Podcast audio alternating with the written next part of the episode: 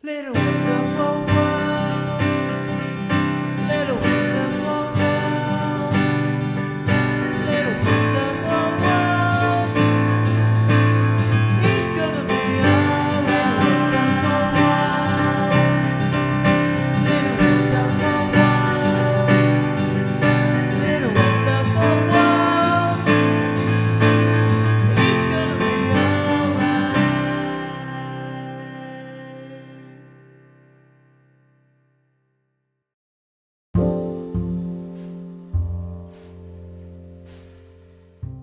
トシ矢島さんっていう写真家と一緒にでもその方もともとミュージックライフのカメラマンだったりとかしてねその方と一緒になんかこのロンロンドンのアシッドジャズの現場に行った後にそれからすぐアメリカ村でそういう現場をまた生み出していくっていうのがあるんですけど当時ねまた70年代の AOR を大阪でかけて反響はどうだったんですか？あのね、えみんな笑ってたんじゃないですか？当時何かけてんのみたいな。それがね、めちゃめちゃうん。ブランカフェっていうところで始めたんですけど、うんあの僕の憧れやった不良の先輩がみんな来るんですよ。懐かしい言って。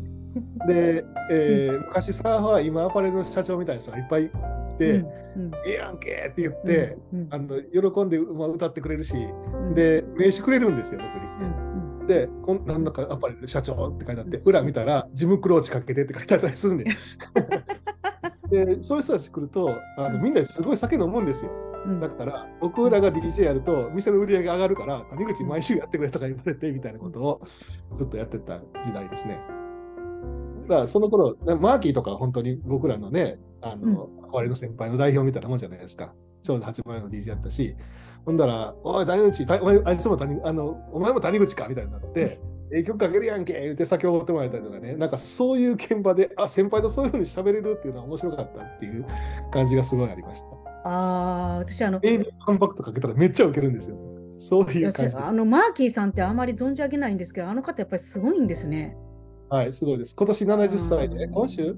あのうん70歳のパーティー大ライブがまた今年あるみたいですけどね。うんかっこよかったです。あーででもなんかマーキーさんみたいなのがあれはもしかしたらいわゆる大阪のワルの代表みたいな人ですよね。そうそう、あのうん憧れのかっこいい先輩の代表格みたいな感じではありました。うんなるほど。でも当時やっぱりやった時にその来る客層っていうのは谷口さんより上の方が来られたんで下じゃなかった上がもう大人が多かったです。うん、じゃあそれがなんかだんだんこう世代変わってきたぞと思うのいつ頃です？その回していて。いや、あんまりわ変わんなかったです。で、僕一回40歳うんで DJ、もうもう体持たへんわと思ってやめて、うんで、えーまた、えっと、50歳、10年ぐらい休んでて、50歳ぐらいで復活するんですけど、うんあのその間に、なんかシティ・ポップとか AOR がブームになってるでみたいな話になってきたっていうのなってたなってた。うんそっからの読み直しみたいなものを改めてし始めたっていうのがリアルなところだと。その間僕はずっとジャズ聴いてました。なるほど。えっと、シティ・ポップ再ブームって2006年とかぐらいでしたっけね、確か。そうだと思います。で、あのまあこれもだから元子さんと話すからちょっといろいろ僕なりに調べてみたりとかもしたんですけど、うん。その間にねあのそれこそ新藤さんを代表する渋谷系っていうのがうん。流行っててで、うん。あれありとあらゆるルーツを見直すじゃないですか。うん、で、そうです、そうです。ね、だからそういう意味では、その辺でシティ・ポップの原点って言われるハッピーエンドとかシュガーベイブっていうのがうん。読み直しになってきて、レコード再発とかも多くなるのはその頃だったと思うんですけど、うん。それってまあシティ・ポップって言ったら今僕はほんまにオメガトライブとかそっちのうん。イメージうん。しかなかったんですけど、あの門松組織とかね。そうですよね。うん。でもハッピーエンドっていわゆるそのかつてはそのなん岡林のウエスとかね、とかうんメッセージフォークみたいな、うん、メッセージフォーこうム、メッセージソング。社会に対するメッセージとかも、うんなんかそう切迫された若者たちの叫びみたいなのを歌ってたのを、うんなんか東京の風景を松本さんのね、あの街のあの、えーな風を集めてみたいなねああいう歌詞で、まあ要するにそのオリンピックでななくなっていく都市の、ま風町の風景みたいなものをたおやかに歌っていくものと、それからバッファロースプリングフィールドとかアイズレイみたいなものの音を日本語でしたらどうなるかみたいなところを、うん。えーまさに都会の大人がと東京の大人が始めた音楽という意味では、シティ・ポップの原点なんじゃないかなっていう感じがすごいしていて、うん。えーそういうものをやっぱりもともとね R&B と日本のロックを合わせたっていう意味では AOR じゃないですか。そうなんですよね。ね。うんやっぱそういうのにちゃんとこうそのルーツがちゃんと分かる大人あの子どもたちが影響を受けてそれこそ、あのサニーデイサービスなんかはねハッピーエンドにすごい影響を受けて出たバンドだと思うし、うん、クルリもそうですよね。ね、クルリもそうだし、うん。キリンジとかセロとかうん、ギーとか、うん。あと Suchmos につながっていたりね、うん、する一連のまあこれそれこそ流線形とか瞳問いもそうだったと思うんですけど、うん、そういうニューシティポップみたいな呼ばれる一連の流れみたいなものは起きてきたっていう感じもすると。うん、うん。でもう一個はうん。それこそアシッドジャズ僕らも本当に95、6年で直面した。ちょうど Meets がたあの発刊したもその時期。でそんなに新しかったんですか、 Meets って。 Meetsのオープニングパーティーにあのジャイルズ来てますからね。ジャイルズ・ピーターソン来てますから。っていうか、ジャイルズ・ピーターソンってめっちゃ日本好きでしょ？そうそう。でそんなんでだから僕はどっぷりアシッドジャズとかそういうムーブメントもうジャズ好きだったんで、えーそういうレアグルーヴとかねみんな、えー DJ たちが掘りまくってもういろんなもん掘りすぎてもう掘るもんなくなって うんその頃にあのインターネットがねその要するに YouTube とかうん。あのまだ Spotify は全然まだ先の話ですけどうん。音源がどんどん検索できるようになってくるとその、まあ、よく言われるベーパーウェーブスっていうあのネットからいろんなネタを探っていく部分みたいな中で、あのあシティ・ポップ日本のそういうの達郎とかあるでみたいなことで発見し始めて音楽ができ始めたっていうのがルーツではないかと。うん。で、まあ、そその中で言うとなんだろうなあのフューチャーファンクっていうあのブクラブののミックスカルチャーの中で達郎の曲をぎぎっちぎちに切ってなんか作った曲が出たりとかね。あの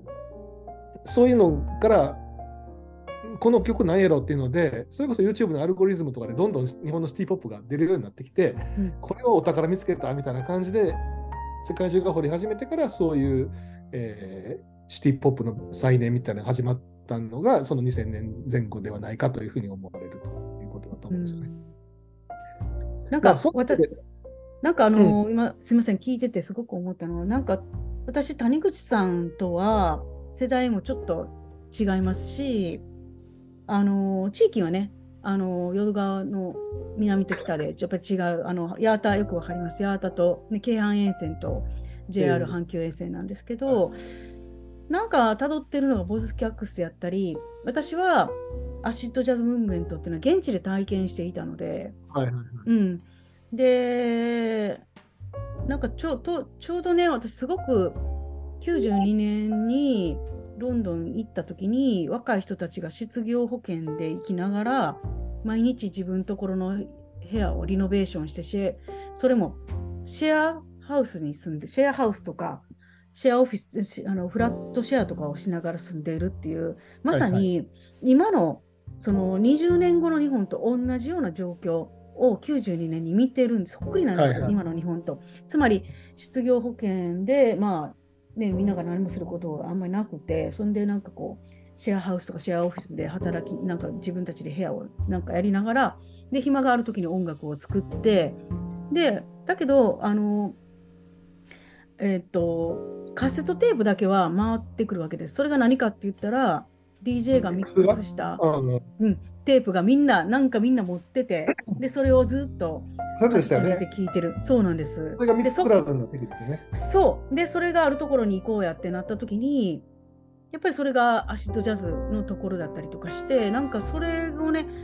なんだろう、何にもそこを目指さずして、そこを聞けたっていうのが自分の中では、運がそれはだってたなベストな環境でロンドンでやられたわけですから、それはそうでしょう。うんうんうんでで戻ってきたら戻ってきたでなんかわからないうちに渋谷系の中に掘り込まれてて何もなんかもう意図せずにアシドジャズとし意図せずに渋谷系にいてたっていうのは面白いなと自分でも思いますよね。あそれはですよね、トラットリアからモーミュージックってトシさんのレーベルがが出て、うんでトータリーワイヤードっていうコンピレーションがやっぱりすごい衝撃的だったんですけど、あのジャケットも新藤さんなんだよね。ああなるほどなるほど。うんそうで、あの時モーミュージックメイクフレンズっていうタイトルでトシさんがやってるのもすっごいかっこよかったんですよ。ああだからその頃も本当トシさんに僕どっぷり使ってました。いやだけどなんかこうやって話をしてるとなんか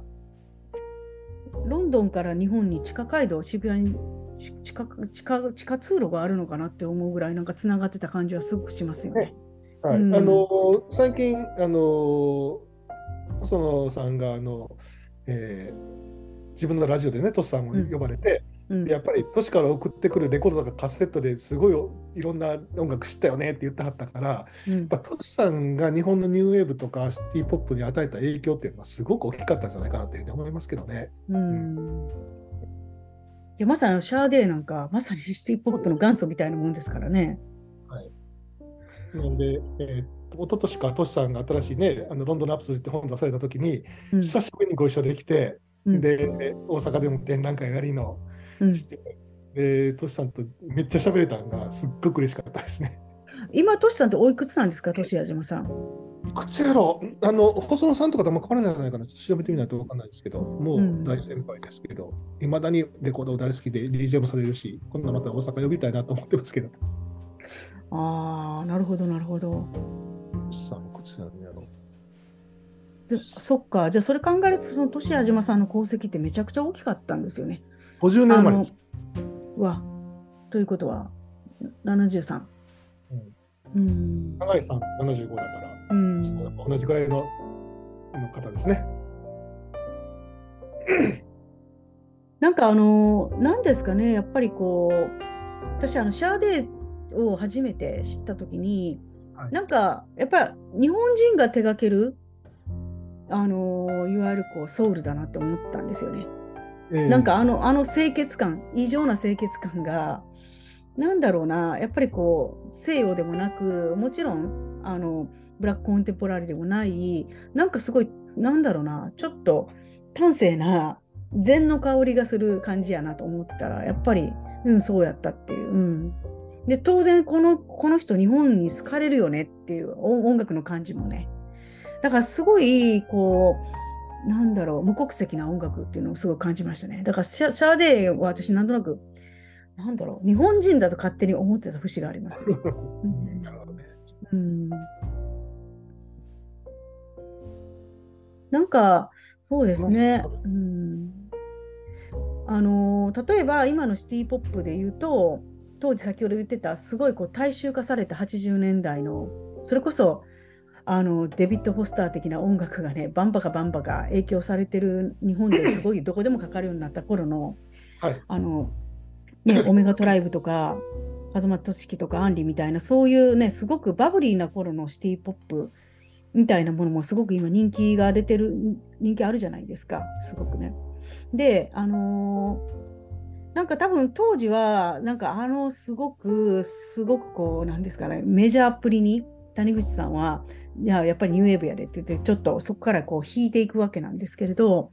今ね、例えばナイトテンポさんとかがそういう人たちをすごい取り上げたりとかして、あの、なんだろうな、あの、改めてね、客観的に見てみるとどうですか、その80年代的な、こう、アニメーションのイメージと、そういったは80年代シティポップのミックスみたいなものを見ていると。あの、やっぱりインターネットが生んだ、あの、新しいバイナルディガーの、まあ、うんナイトテンポを言ったら、それこそ音楽オタクの最たるものなわけで、うん。うん。で、あの、そういうのネットでいっぱい探していくうちに面白くなってきて、で、プラスチックラブの、うん。あの、とか真夜中のドアみたいなものを発掘していくみたいなところが、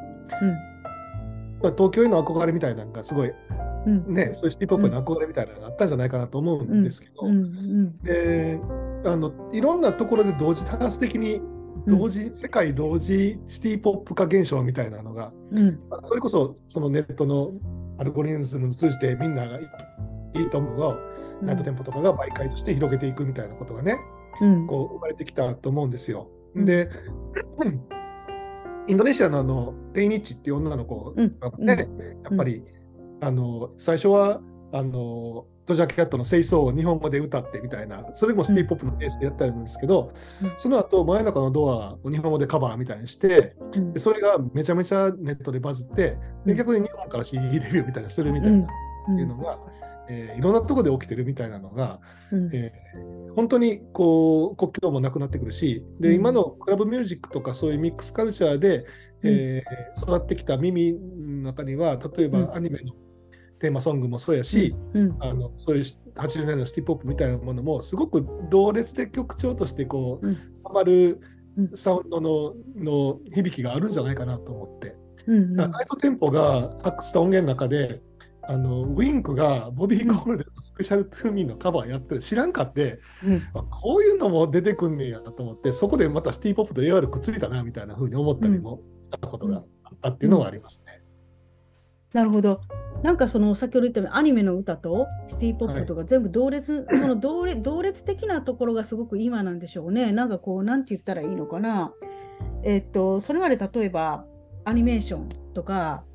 からあのいわゆるこう、ミュージックビジネスとは別々だったりとかしてたのが、そこがどんどんくっついていく。その時代であれば、そこを全部同列にしてくっつけてしまおうという感覚が、すごく新しいなって私は思いますし、あのーなんだろう、その、なんかこの、その当時のことであれば、そのかつてだったら、あの分かれてた分野を改めてくっつけ直すことにしてよよって、あ新たな文化が生まれてるような気がしてて、で、実際にあの韓国に出向かれたっていうことの話もちょっと聞きたいんですけど、どんな感じなんですか、韓国の人たちのその熱狂ぶりみたいな、そこも聞きたいな、みたいなね。あああの僕はその8番にいた頃に安納アジアっていう、うん。あのうん。国際アートフェアをするっていうことアジアのアートフェアをするってことになったのでうん。で、えーその頃はあの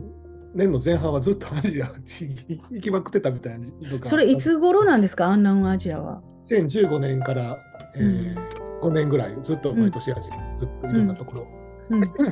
まあ、中国、香港、シンガポール、インドネシア、えータイ、うん。えーそれから、えーっとベトナムとかっていうのを回回ってたんですけど、うん。でそこでまあ言ったらあのポートフォリオレビューとかやるんでね、うん。でいろんな若いクリエイターの作品を見るんですけど、うん。大体もう大中あの小学生の頃から日本のアニメ見てるんですよ、ドラえもんやらなんやら。で、うん。あの向こうの言葉でワンピースもあるしっていうのがあるから、うん。やっぱり日本のカルチャーイメージすると完全にアニメっていうのと同化してるし、うん。でそこで好きな音楽とアニメをのテイストをくっつけていくっていうのは当然のことになってるんじゃないかななるほど、なるほど、なるほど。うん。でもの日本そのアジアだけじゃなくて、うん。なんだろうその世界中で今日本のアニメってとにかくこの間最近ヒットチャート上がってるリルナズ X のあの PV なんて完全にアニメやしえいろんなあのもうもう一回言ってください。なんていうミュージシャンですか？リルナズ X の、えーと新しい曲の,、うん。あのめっちゃアニメですよ。もうなるほどほとんどアニメみたいなアニメだったりとかするし、うん。なんか、なんやろな、あの、アニメのテイストをそういうひ自分の曲に入れるかっこよさみたいな、例えばそれこそ、ブレードランナーとか、ああいう感じで出てくる日本みたいな、うん、ああ、なるほどね。アニメのテイストがもう、ぶあそうね、アニメイコールブレードランナーなんでしょうね。ブレードランナー的なイメージ。僕のオリエンタリズムっていうんですかね、なんかそういう感じのあもーあのミックスさせるのはかっこいいっていう風潮があるのかなっていう気がすごいするなって気がしたけど。あの、私の好きなサンダーキャットもまさに秋葉好きですしね。ね。うん。だから、もう完全にそういうのは子供の頃からアニメネイティブやし、デジタルネイティブやしみたいな人たちにとっては全部同じものなんじゃないかなって気がしますよね。ちっちゃい時から日本のアニメ見てるから、あそしたらそこにシティ,、シティポップにそのイメージをぶち込むのは当然だみたいな感じだってことなんです。うん、なるほど。面白い。うん。でだから僕韓国にはあのチョンウチさんっていうすごい有名なプロデューサーの方がおられてでその人が、うんあのその人とねインドネシアで 会ったんですけどうん。で一緒にタクシーに乗って現地に行くときに、うん。あの俺のこと兄貴って言うんですけど兄貴シティポップ最高みたいなこと言うんですよ。シティポップ最高みたいな。うん、であの、俺、長井宏知ってるでって言ったら、タスローって言うから、お前間違ってるって言って、それはそれは鈴木エイジンやとか言ってて、うんで、なんかあの、そんな話をして、ひとしきりシティポップの話で盛り上がったんですよね。うん。そしたら、うん。あの兄貴、韓国でであの長井宏を入れて DJ パーティーやってくれって言われて、うんで韓国のすごいあの商業施設があるんですけど、そこの野外の会場を借りて、ん。あのイベントやるっていうふうになって。うん。僕、永井さんに行きますって言ったら、俺、パスポートも最近持ってないよみたいな話になってて、行かれたかったんですけど、うん。あのでも行くって言うから、で、うアルトオリエンテッドレコードのゆげくんっていう、あの、それ瞳トイとかのね、アルバムのディレクションしてる、えー東京のシティポップ番長と、で、僕と、えー永井さんと、えーなんかそあそれから、あの当時会にいた、えーあ名前忘れたあのメンバーとかと一緒に、うん。えーそのショッピングセンターでで野外に DJ セットがあって そこでレコードかけてたんですけど、うん。ですっごい若者がめちゃめちゃ来て、うん。であの永井さんの際2時間待ちとかね3時間とかって言ってずらーっと大体どどのぐらいファン来たんですか？その永井宏さんの展覧会。えっ、と永井宏さんの展覧会ってシティポップパーティーみたいな感じだったんですシティポップパーティー。うん。あのまあ言ったら野外のショッピングセンターの大きな中庭全部使ってみたいな感じのスペースだったんですよ。うんで僕とゆげくんでデコジャケを50枚ずつ日本のシティポップのジャケット展みたいなのをやってたんですけど、うんみんなすっごい知ってるのよねなんか。であのこのレコードは全部買えるのかっていうから、いやこれを展示やねんって言って話しててでちなみにどれが欲しいのって言ったら東北新幹線って言ってすっごいレア版言ったりす。すげえなと思って情報量は全部一緒やなっていうのうんがあってみたいなのがあるんですよね。でやっぱりそのタイでも聞いたタイでも韓国でもなんか日本のね DJ が現地にいて、うんで最近達郎とかバンバンもうそれも5年ぐらい前の話です。かけまくって、うんそれであのその要するにベーパーウェブスのあのなんていうんですかネットの情報も込みでやっぱり達郎とかアンリの価値が爆爆上がりしてるとうん。いうのがあって、どこ行ってもやっぱり達郎とかアンリとかって言うんですよね。うん。僕らも DJ でいろんなアジア各国あの仲間たちと行きましたけど、やっぱり100人、200人正規で来るんだよね、みんな。うん。であのシャザーンで音検索して、ジャケット取って、みんな調べて帰るみたいなのがあるから、熱量相当あるなっていう感じがすごいしましたね。うん。で、まあ、当然、なうんはい、いや、どうぞどうぞ。うんあのーそういう日本のシティポップに影響を受けてバンドを始めるやつらみたいなのもすげえたくさんいてて、うんでえー僕らも音源すごいもらったりとか、うん。これ聞いてくれよって言ってあのインスタ交換したりとかしたりするんですけど、うん。そういう人たちにとってもやっぱり永井宏のカリスマ性は抜群にあるっていうのがあって、うん。一番早かったので2015年ぐらいにその、インドネシアでイックバルっていううん。ミュージシャンがいてて、えーそいつは本当にあの達郎とか門松大好きやねやろなっていう音源をね作ってて、うん。うんあのめちゃめちゃええやんかって話してたら、えー、と日本でアナログあのアナログ版を出す際に永井宏にジャケット頼んでるんですよ。うん。でこれあとはこれ。あもうこれとかまさにそうで。でうん。よく聞いたらナイトテンポも。それは、それは永井さんのもう最近の仕事なんですか？これね多分な永井さんがあの金ないんだったらハスネス使っていいよみたいな感じで渡したみたいな話聞きましたけど、あなるほど、なるほど。でも80年代ですね、本当にね。はいアニメっぽい。うん。で、だから、で、ナイトテンポも、えっと、最初のミックス出すときに永井さんに頼んでるんだよね。だから、いろんなやつが、やっぱりこれも、これ中国ですけど、これも永井さんのジャケットだったりとかするから、ああのみんなやっぱり永井に頼みたい。あと、韓国では、えっと、あいつ、あの、エイトボールタウンっていうレーベルやってる R&B 系のプロデューサーがブロンズっていうやつなんですけど、ーうんそいつの、あの、まあ、シティポップ R&B のミックスジャケットも永井さんがやってるみたいなところがあるので、うんもうやっぱり日本でシティポップ、あの、海外でシティポップやるときには、長井宏はセブとして必ず出てくるっていうのは、今でうも。んあのね、あのこの間もちょっとお話しさせてもらって私は私が思ったことをお伝えしたんですけど例えばほら第二次産業革命であの蒸気機関が出てきてカメラが発明されてはい。画家とそれからミュージシャンが結構仕事がなくなった時にあの海の向こうからその、ね、漆器の梱包材やった浮世絵を発見してそこから印象派が始まっていくわけなんですけど梱包材だった。でその頃うん非常に浮世絵なんて、まあ、た言ってみたらあの大衆画なので別に高いとこなんとも思われてなくって もう本当ね梱包材として行ったのにかかわらずすごい日本のなんていうのかなそれから世界のムーブメントを作っていたというのはあるんですけどまあ、それほどになるかどうかってことは決してそういう思わないんですけど、ただ今回の話を聞いてると、永井博さんは、こう21世紀の、あの歌川広重なのではないかって本当に思っちゃってます。えでも、だから今はそうやって笑ってるんですけど、でもね、あの例えば私が大学の時に聖火に漫画学科漫画家っていうのができた時に美術の先生が怒ってたんですよ。こんな漫画なんか勉強するなっていうのはなんか美大なんか私もいわゆる美大の研究所行ってたけどこんなんありえないって言って大体美術やる方ってすごい漫画を低く見てたんですけどでも今漫画ミュージアムがあって漫画が本当に世界の日本のなんか日本が誇る世界の文化になってるようにやっぱりこうどちらかというとこういわゆるこうバカにされてるいわゆる大衆文化っていうものの方が日本はやっぱり強いと思った時に今回のそのレコードジャケットっていうのが将来的にものすごく大きなメガ級の武器になっていくんじゃないかなと思っててもしかしたらねあのパリであのいつかパリのルーブルで永井博の展覧会って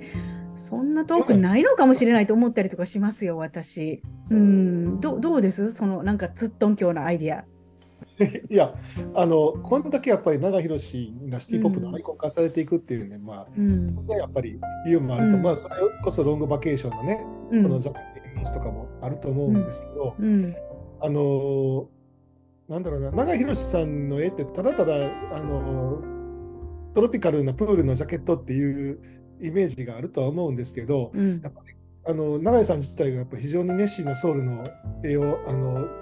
7インチコレクター、レアソウルの7インチコレクターで DJ もされる方だし、でお話伺ってると、やっぱ若い頃に、えーアメリカのロス,、ロスとかでにずっとこう回って見てた、その憧れのアメリカの原風景みたいなものが、うん。の中に当然あって、うん。でもちろんプールサイドの絵も描かれるんですけど、建築なんか本当ミッドセンチュリーモダンやったりするんですよね。うんえーそういうなんか、あのーもちろん R&B に鍛えられたあの足腰と、それからその素養みたいなものが、うん。えー出てる音楽と相まって、この雰囲気を醸し出すんで、うん。だから、なんちゃってプールサイドの絵とは全然違う説得力というか、うん。迫力みたいなものが永井さんの作品にはあるし、うん。それだからこそ、なんやろ、ただ単にあのヒヒットして終わりみたいなものじゃない、うんあの魅力みたいなものがいろんな人にユニバーサルで分かってくるんやろうなっていう気がするんですけどね。なんかそういう意味では、うん。世界中で伝播していく長井宏のアイコンっていうのは、僕はしかるべきあの必然性があるんじゃないかなって気がしますけどね。つまりあの現地でやっぱりあのなんかこう歩いてねあの撮られてきた写真じゃないですけどやっぱりこう教養、うん、あのフィールドワークをされたりとかあと音楽に対する教養がしっかりあ教養が裏打ちされているあのなんていうのかな絵なのでやっぱりそこには音楽っていうものがしっかり感じられるからこそみんなに伝わるということなんですよね。はい、で長井さん、めっちゃ聞いてます、今でも。新しい音楽。だから、その辺がやっぱり、あの永井さんの人として僕はリスペクトできると思ううし、んあので若い人に対してもめちゃめちゃ親身にアドバイスもされる方なんで、うんそういう人柄も含め彼の作品とかっていうのは、うん別に永井さん自身を知らなくてもにじみ出てくるもんってあるじゃないですか。うんそんな、うん、ことじゃないかなって気がしますけどね。なんか私はな永井さんのあのロングバケーションを見たのは私は本当に16、81年の16だったんですけど、なんか当時はやっぱり LP 全盛で、やっぱりこう芸能人の大きな顔がね、あのジャケットの中に顔がバーンと全面的に出てくるのほとんどそうだった中に、本当なんか商店街歩いてたら突然なんか白縁に青い海のレコードジャケットが突然目にバーンと飛び出てきて「なんやあれ!」って言ってレコード屋さんに吸い寄せられるように入っていったことはありますね。見たことなかったです。高校生には本当に。うん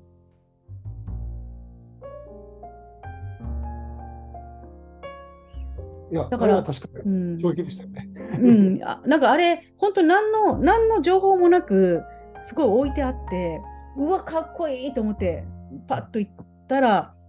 もうそれが歴史に残るレコードになっていた。だから、音源が分からなくっても、なんかこう、なんですかね、まあ言ったらレコード会社のディレクターとそれからミュージシャンとそれからそのデザイナーの人たちとのもうなんだろう全ての人たちの結晶みたいな感じのものが田舎のね高校生にも分かるぐらい三千と輝いていました、うんね。その体験はねもう本当に忘れられません。あれがヒットしすぎて、達郎さんはあのうん。永井さんにジャケット頼めなかったっていうことみたいで、うんうん。いやでもだからそうそういう意味で二大巨頭っていうのがねちゃんと出てきたっていうのはいいことだと思うんですけどね。あの FM ステーションも大好きだったから私は、ええ。本当にそうです。うん。ツートップみたいな感じありましたよね。うん、いやなんかそうね。なんかそうね。なんか、うん、先ほど私が言ったみたいにやっぱりこうレコード屋さんに行ってジャケットに採用される体験はあれが初めてだったんです。なるほど、なるほど。うん、例えばそのボズスキャックスみたいにたまたま友達からね初めて洋楽っていうのを聞いた時にすごいジャケットっていうのはあったんですけどやっぱりレコード屋さんにはやっぱり歌謡曲のものしかなかったのでジャケットにそんなに惹かれるものがなかったんですよね。それほど。それって漫画の方が惹かれてたわけです、うん。まあ、日本のそういうレコジャケの原点でいうと、まあ、今度また奥村明正さんがね、なんかレ、うんあのアウトブック出されますけど、うん。あのワークショップムーっていうのがね、うん。あって、うん。それこそあのハッピーエンドとか、サディスティックミカバンドとか、ムーンライダーズとか、うん。あの細野さん、加藤和彦さんとかね、やってた、うん。あのああいうあの日本人の音楽に、うん。まあ、どっちかというとヨーロッパ的なエッセンスを加えて、うん。パッケージにしたっていうところでは、うん。まああれが最先駆者だったと思うし、あそうね、わあそうだ。YMO とあのロングバケーションだった気がします。もうジャケットショックはそこからですそういえば、はい。すいません、とうん。ととと思うのでうん。で、当時写真撮られてたマイクの神さんの写真っていうのを自分にたりあったんですけど、うん。やっぱりその当時の話っていうのは、まあ、スキタさんとかね、当然その、うん。スキタさんのアシスタントをやられてたんで、マイクの神さんなんですけど、一連のやっぱりそれがまず原点として、うん日本のやっぱりポップカルチャーで、このジャケのポップカルチャーでとワークショップも原点にあると思うし、うんそれがいわゆるシティポップブームとかを経て、で、それが進藤さんにつながっていく感じかなっていう感じで僕はすごいしてます。そうね、奥村さんの BGM は大好きでしたね。そうですよね。あれあれは素晴らしかった、本当に。うんジャケットだったと思うので。あの実際あの BGM の頃の YM は一番最悪やったとか言われてるらしいんですけど、ジャケット最高なので、なんかやっぱりこう、なんですかね、たかがビジュアルなんですけど、でもやっぱりそのビジュアルが、やっぱりこう音楽をこうよりこう、なんていうのかな、パワーアップする力っていうのは当時の方が本当にあって、で、やっぱりこう配信、ね、それが CD になって配信になっていくんですけれど、やっぱこう、なんですかね、全く音は出ないんですよ。そこから音は出ないんですけれど、でもやっぱり何か音をパワーアップする何何かわからない力っていうのは当時はあったんですけれど、それがね、やっぱりなくなっていくのどうしようかなっていう、あのー2000年以降それがなくなっていくのどうしようかなっていうのが自分の中にあって、で一旦私もちょっと、あのー東京を離れるわけなんですけれど、はい。でもなんかこうやって今日ね、谷口さんとお話しされてもさせてもらったのは、なんかここまで来て、いや、またちょっと違うなと、例えば谷口さんは、ね、あのシティ・ポップ・ムーブメントを本当にあの海外で体験されてるっていうのがあるんですけど、私はずっと視覚芸術っていうものをやってきたけど、そうではなくて、もうなんだろうな、すべての分野がつながり合ってやっていけるとしたら、なんか今までのそういったこう、ね、あのー写真みたいな、レコードジャケットみたいなものが、なんか、まあ、なんていうの、音は出さないけど、音に近づけるというところではない、何か違う新しい表現の仕方っていうのが出てくるんじゃないかなっていうのをすごい感じてるっていうことはありますね。うん。そうね、あのシティポップのおかげで、うんあの海外のクリエイターとすごい友達になりやすいっていうのがあって、うん。あのまあ、ななんか例出すとあの、インドネシアで、うん。あのそのポートフォリオレビューしてるときにあの、イラストレーターがいててね、でうん。あの作品集の中になんだろう TDK のロゴマークが入ったりとかね、で、ー。が入ったりとかしてて、うんお前、日本のカルチャー好きなんかって言ったら、あのもうシティポップ最高と。うん。で、俺のアイドルは細野晴臣と、うん。えー横尾忠則やみたいなやつがいててね、うんうんえーそいつは今あアドアルドネックスっていう子なんですけど、うん。えーサイケデリックなカラーのイラストレーションで今、うんあのすごい世界的に注目されるイラストレーターになってて、うん。まあ、ミュージシャンでいうとちょっとあのどっちかというと彼はサイケデリアの方がうん。で日本だと幾何学模様とか、うん。それからクルアンビンとかっていううん。ののやつとの、えーツアーのポスターを作ったりとかレコジャケもやってるんですけどちょっと今、このこのこの世界なんですよね。ああ、なるほど、なるほど。あ、横尾忠則さんですね。そうそう、うんまさにこのトロピカリアンで、でもう達郎とかもすごい大日本に来たら一緒にレコード屋ずっと回るんですけど、うん。やっぱり彼なんかもその日本のポップカルチャーとかシティポップみたいなものがこう回り回って、うんそので彼もやっぱり子供の頃にはワンピースとかあの、うんドラえもんとかめっちゃ見てたって言ってたから、まさに彼なんかが今アジアのシティポップムーブメントを代表するクリエイターの一人になってるんじゃないかなっていうふうに思うんですよね。うんだからすぐ一瞬で話が合う素養があるってめちゃめちゃ面白いじゃないですか。そのデータって、あのそれで通じ合えるんだったら僕はもうコミュニケーションすごい楽やなっていう感じがすごいして。まあ、結局あの時代が変わってあの表現するメディアは変わっていっても DNA は全部一緒でそこから細野晴臣さんがいたりとか永井宏さんがいたりとか、ね、先ほど横尾忠則さんがいたりとか俊矢島さんがいたりとかでなんかそこでポーンとこうつながるものがあるっていうことですよね。そうそうですね。うんだから、あのまあ、日本で言うと例えばあの星野源がその春を再発見してっていうか、やっぱ死と崇めていろんなところにフューチャリングするようになって、でまたもやハッピーエンド熱が再燃するみたいな仕組み。うん。やっぱり何かそのあとフォローアップする人からの、えー読み直しとかそれから再定義みたいなものが、あの次の新しい子たちのあの、まあまあ、栄養になって素養になっていくわけなんで、うん。えそうやって時代が回っていけば面白いと思うしそこからまた新しいものが生まれてきたら、僕はそれをまた追いかけることが楽しみで仕方ないなって感じがすごいしてますね。あの星野源さんね、あの確かドテラ YMO が好きで、それがおげんさんと一緒という番組に NHK になって、でそれは多分すごくあの日本中の人が、なんか若い人がまた細野さんのあのブームを作ったっていうことなんですけど、はいそのセットを先ほど言った山口さんがやっぱり作ってたらしいんですよ。なるほどね。うん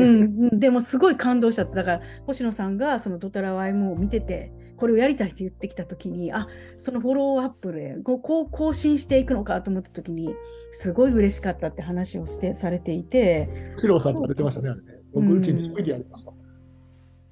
だからなななんだろうななんか多分何か一回転したんでしょうね何かこう2000年代20年まあやっぱりこういろんなのがあるじゃないですかこう例えば J−POP こううわーっとこう上がっていくと落ちる時もある。でもまたこう、こう、なんですか、やっぱこうサイクルがまた一つ上がっていく時期ではあるのかなっていう気がちょっと今日はしましたね。そうですね。うんうん。まあでも今またね、すごい若いうん。20代の才能みたいなのがいっぱいある、まあ、キングヌーとかうん。すごいじゃないですか。うん。お音の構成もそうだし、まあ、あの辺もバークリーの超エリートがやってるっていうのもあるんですけど、うん。今までに僕らが思いつかうような曲も作ってるし、うん新しいあの水曜日のカンパネラのエジソンとかもめちゃめちゃ面白い曲やと思うし、うん。だからそれはもうシティポップとかそういう文脈じゃなくても、そういう異能で全く新しい天才が音楽史に次々と出て、一瞬にしてうん。SNS に時々飛ばしていって、うん。それを一周回って僕らが知ることになるっていう面白さみたいなものはすごいあるなと思って、その中に、うんあの韓国の今あの韓国ポップのブームメントでもやっぱ90年代のアシドジャズみたいなフレーバーが出てきたりとかもするしね、うん。なんかそういう意味では今のシーンにはまだまだドキドキしてますね僕は。うん。なんかこう、なんですかね、やっぱりこう、YouTube 以降なんですけど、やっぱりこう、出会った時が新曲だったりとかするので、なんかこう、時間みたいなものが、もうぐちゃぐちゃになったというか、ね。例えば、うん、今の20代が70代の達郎に出会ってとか、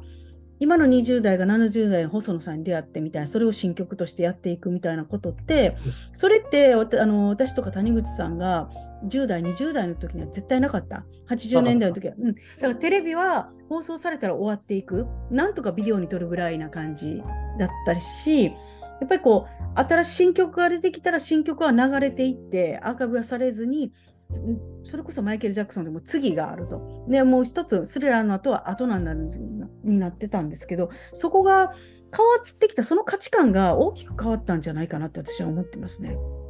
うん。そう、だから何がヒットするかも業界の人もわからないっていう状況だったけど、それこそうんさっきの、あの松原美樹ですか？松原美樹もそうだし、うん。あのフリットド・マックがなんであんなに出た50年も経つレコードがヒットチャートに入ってんのみたいなのは、TikTok やったりするわけじゃないですか。うんうん。よくわかんない TikTok ですよね、あれ、本当に。うん。あのイギリスのティーンエイジャーのピンク・パンサレスっていう子が出したん。曲なんてドラムベースですからね、そんなもん、90年代1回もう出て終わってるやんみたいな音源がす。ごい新しいってなったりするし、うんあのそれこそ今度出たニュージーンズの新しい曲なんかもドラムベースななわけで、めっちゃ懐かしいですよね、ドラムベースっていつの言葉やねんみたいな。そうそうそうそう、うん。そういうものが今新しいと思って聴いてる人が、あのそれを取り入れて作品を作って、うん。でナンバーワンヒットとかなるっていうね。うん。なんかすげえなと。なんかもうわけわからず面白いなっていうふうに思いますけどね。うんちょっとあのーまあ情報が多すぎるっていう感じもしますけどね、なんか、うん、私がちょっと思うのは、すべてが全部盛りすぎるみたいな、全部盛りじゃなくて、3割くらい引いてもらいたいなと思うんですけど、やたら全部盛りになってる感じはしますよまあ、ね。ピックするのは我々なんでっていうのがあるので全部フォローしてるともう体が持たないと思いますけど、うん。でも今なんでこれが面白いって思われてるかみたいなことを、うん。あのちょっと知ろうとする力あの努力はした方がいいかなっていう気がするのででないと、あの AOR パーティーやってますとか懐かしいじいさんがなんかこう、うん、ノスタルノスタルジジイが集まってみたいなね。全然嫌なんで。うん。だからやっぱ最新の新しい音楽もどううまくミックスできるかみたいなところっていうのは僕今課題やしもっと DJ うまくなりたいと思ってるし、うん。あのアジアの若いやつの音源とをどんどん紹介したいなっていう感じはしてるんですよね。うんでもなんか今日一連のお話聞いてやっぱ思ったことはやっぱりこう谷口さんの中でよく出てきた言葉としてはやっぱり先輩の不良ヤンキーっていうこととなんとなく私の中では直感的にはそれは岸和田の人々だったのではないかとか堺とか。うん。いやでも松原美樹さんも確か堺出身なんですよ。大阪ですよ。うん、大阪堺って書いてあったんでだから結局はやっぱり粘り腰系うんそうそう腰の粘りが大事です。うん、こうんだから腰の粘りってなんかこれはなんとなくこれ東京とは違うというか大阪のシティポップはだんじりやってことですかね。うん、と思います。腰の粘りがあるんだけどうーんやっぱりこうなんていうのかな R&B のちょっとウェットな感じとそのなんですかねブラブルーアイズソウルのちょっとそのちょっと湿気がなんていうのちょっとこう泣きが入ってる感じが東に比べて多いんじゃないかなって思いますよね。ねまあね、うん京都も大ブルースの街ですからね。うん、ブルースの街。うん。そういうところから出てくる土着性みたいなのは当然あるんじゃないかなと思いますけどね。うん、あの実はね、あのちゃんとあの、あの、なんだろう、あの、鶴橋とかがきっちりあるので、実はななんだろう、なんですかね、こう、K-POP の DNA もありながらのシティポップなのではないかなと私は思ってるんですけどね。なるほど。うん。無国籍、あの、なんだろうな、日本人じゃなくて関関西人文化というか、まあほんまあれですよ、うまいもんはうまいじゃないですか。ええもんはええみたいな感じの、うん、まあなんとかなるでみたいな感じですよね。うん、そう な長友さんのね、まあええやない。まあまあええやないかって。でもなんとなく東はまあええやないかではちょっと通用しないところがあるから、なんかまあええやないか文化なんですかね、そうなると。どうなんですか分からへんけど。いや、でもなんか、やっぱりなんか不良、不良が、なんかこう、ヤンキーだけどマイルドヤンキーではなかったってことですね。うん、そうそう。うん、うんあ。のいけてる、いけてるヤンキーヤンキーだったっていう。ああいうかっこいい大人になりたいなってずっと思ってましたね。うん。それは昔のその、なんか加賀まりこさんじゃなきゃ、やなんていうのかな、野獣系とかそういうやつですかね。いや、ソ昔フトメロでしたよ、本当にでも。あのソートメロン、あのた太陽族みたいな感じではないってことですよね。そうそうそう、そうです、そうです。はい。派でした。僕らの先輩はそうでした。あのヤンキーなのにソフトメロっていうのが普通の人はピンとこないと思うんですよ。うん、いや、でも大阪の、まあ、ヤンキーっていうか、大阪の不良はみんなおしゃれでしたよね。僕ら、うん僕は知ってうんる先輩ですけど、うんうんボタンダウンシャツなんて本当に初めて教えてもらったの。先輩たちの着こなしやからね。うんブルックス・ブラザーズって言われて、うんなんすかそれみたいなことなんすかそれれみたいな。うん血のパンとか教えてもらったんですね。あ先輩やもんな。うんああ。まあ要するにファッションと、多分その谷口さんにとっての AOR ってやっぱりファッションと、えーとなんていうかな視覚的なファッションと音楽がパンと一緒に入ってきたのが多分 AOR だったんでしょうね。そうそうつまりファッションカタログでもあったわけです。AOR っていうのが。うん。だった。そのパートオブイートやと思います。それにはキッスには全然感じなかったからね。いやいやそうう意味でキキッスにはないですよね。まだキッスまで別の良さがあるんですけど、すごい良さがあるんですけど、でもなんかあ、ファッションカタログといえば、シティ・ポップはやっぱりファッションカタログ、今もファッションカタログなので、うん、確かになんか、そうね、なんか音楽におけるファッションカタログで、やっぱりポパイと一緒にリンクしたっていうのは、なんかすごくよくわかりました。うんまあ、それ、本当に僕の青春時代、ど真ん中だったんで、うん、音楽はそんな感じでしたね。うんありがとうございます。じゃあ、あの、ちょっと最後なんですけれど、あの、ちょっとお伺いしたかったことがあって、あの最近ね、あの新藤光雄さんがお亡くなりになったんですけど、ちょっとだけ谷口さんとにに新藤さんのエピソードも聞きたいなと思って、お話をお聞かせください。どどれ、どれ喋ったらええかなっていう。いや、何でもいいです。パーンと思い浮かぶこと。あのー、新藤さんとはね、うんあれなんだやろな。ちょっと読み、まださ、2000年、2010年代ぐらいに毎年必ず、あの金曜社さんっていうね、あのレコジャケ印刷している印刷会社さんと一緒に、あのエパミュージックアワードっていうのがあって、あの高校専門学校生がレコードジャケットをデザインしたものを、えーグランプリを選選ぶみたいな、そういうの審査員をね、新藤さんと毎年一緒にやらせていただいてて、で年に1回新藤さんに会うのはすごい楽しみで、で、その時にいろんな話をしてたんですけど、やっぱ新藤さんの選ばれる学生の作品すごい独特ややったんですよ。うんで、1回だけ僕が選んだやつが、ちょっとなあの50年代レトロ風の切り絵の作品やったんですけど、うん。でそれ持ってったら、新藤さん、あこれ僕、気がつかなかったよ、谷口さんが発見したんだね。って言って、そえらい褒めてくださったことがあって、うん。こそばくて嬉しいなっていうのががありましたね。うん。で、その後はいろいろ DJ やってる現場とかお付き合いもしたりとかして、うん。えー東京行くといろいろ一緒に遊んでもらったりとかをうん。してたんですけど、うん。あのそれこそ、えーっと3年前かの、うんコロナ直前ぐらいの時に、うん。トシヤシマさんのね、展覧会を大阪でやってる時に、うん。夜中に電話かかってきて、うん。今から会えないですかって言われて、うん。で、大阪に引っ越してきたっていうんですよ。で、電力で、新藤さん飲めないのにワイン、ワインバーかどっかに行って、で、あの谷口君、これからは関西の、あでもその前に、うん。あの、これ、これ言わなんわあの、あのアジアっていうアートフェアやってる時にね、うんうんあの、その前の年は永井宏さんを審査員でお呼びしたんですけど、うん。あの、新藤さんにこれやってほしいなと思って、うんで、新藤さんにお願いして、うん。あの200組ぐらいのアーティストの審査員を やってもらったんですよね。でその時は、えーそれこそインドネシア、韓国、えー香港、シンガポール、タイとかい。ろん。なアーティストがいっぱいそこにいてて、うん。でもうみんな直接、まあ、新藤光雄有名ですから、うん。交流して作品をプレゼンして、で帰り際にうん。あの教えていただいたことが、谷口君、あの岡倉天心が言ってたアジアイズワンって実はここにあったんだよねって言って、谷口君すごいねって言ってくださって、うん。最大級の褒め言葉をいただいたなと思って、うん。で、えーそれも嬉しくて眠れなかった記憶がありますね。うん。で、来年のあの次の年のアンノアジアのキャッチフレーズにアジアイズワンって入れたぐらいあります。だか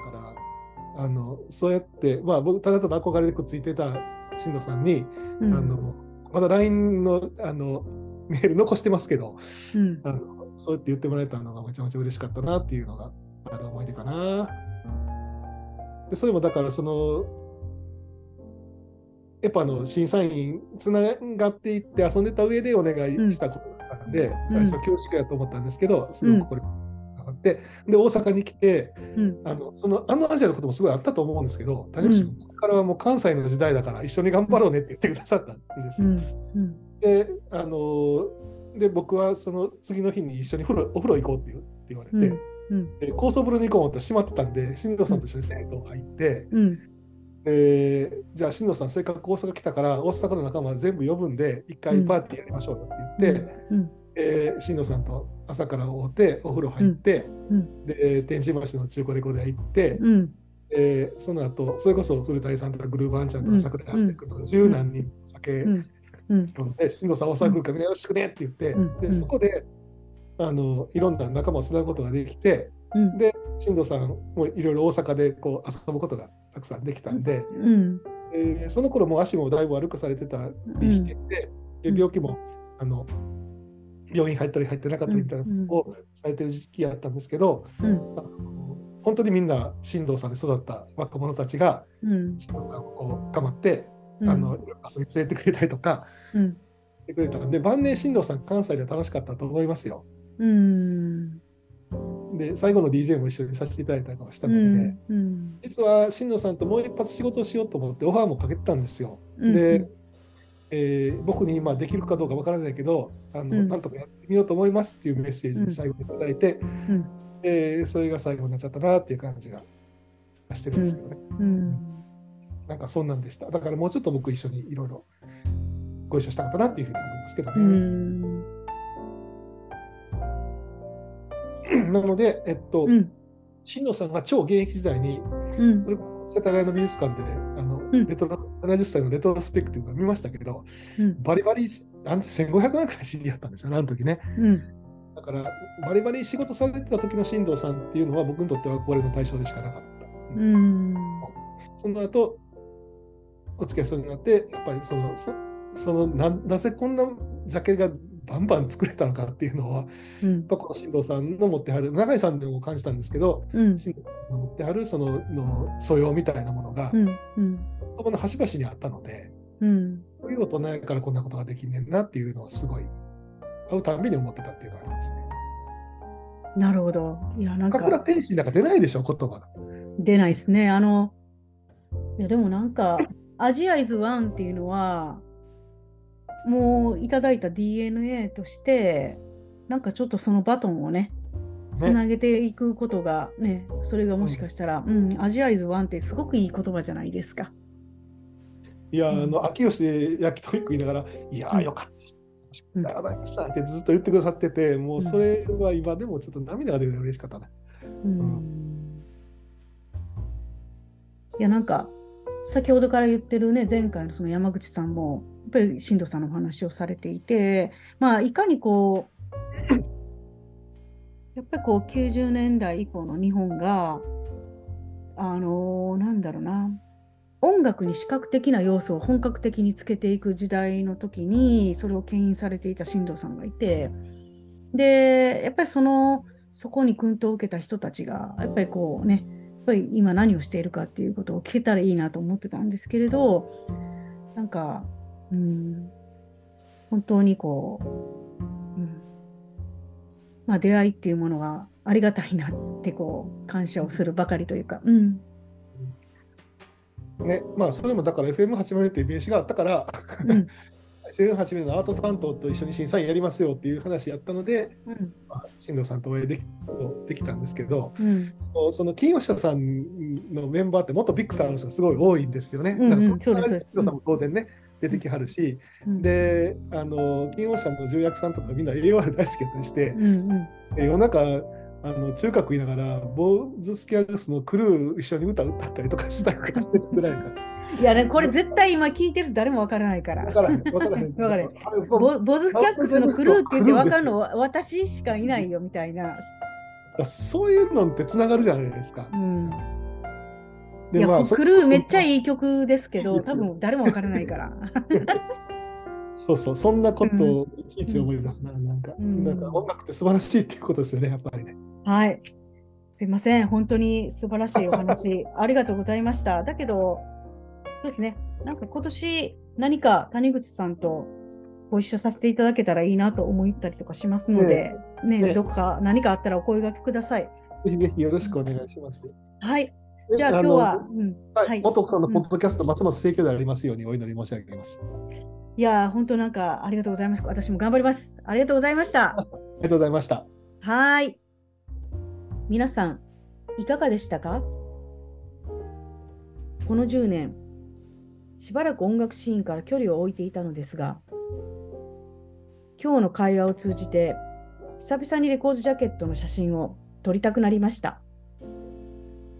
谷口さん、今日は本当にありがとうございました。次回、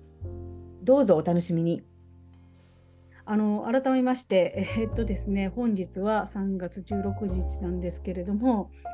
ちょうどね、えっと先日あの収録した時に何度もボビー・コールドウェルのお話をしていたんですけど、ジャケットがかっこいいとか言ってた矢先にですね、あの訃報を聞きまして、でこれはちょっと、ね、あの谷口さんにとっての原点であるこうシティ・ポップ、いわゆる、えーそうだな、 Adult Oriented Rock の原点であるボビー・コールドウェルにね、このはタイミングなので、改めてちょっといろんなコメントなりをなりいただきたいなと思って追加録音をしました。まあ、あのー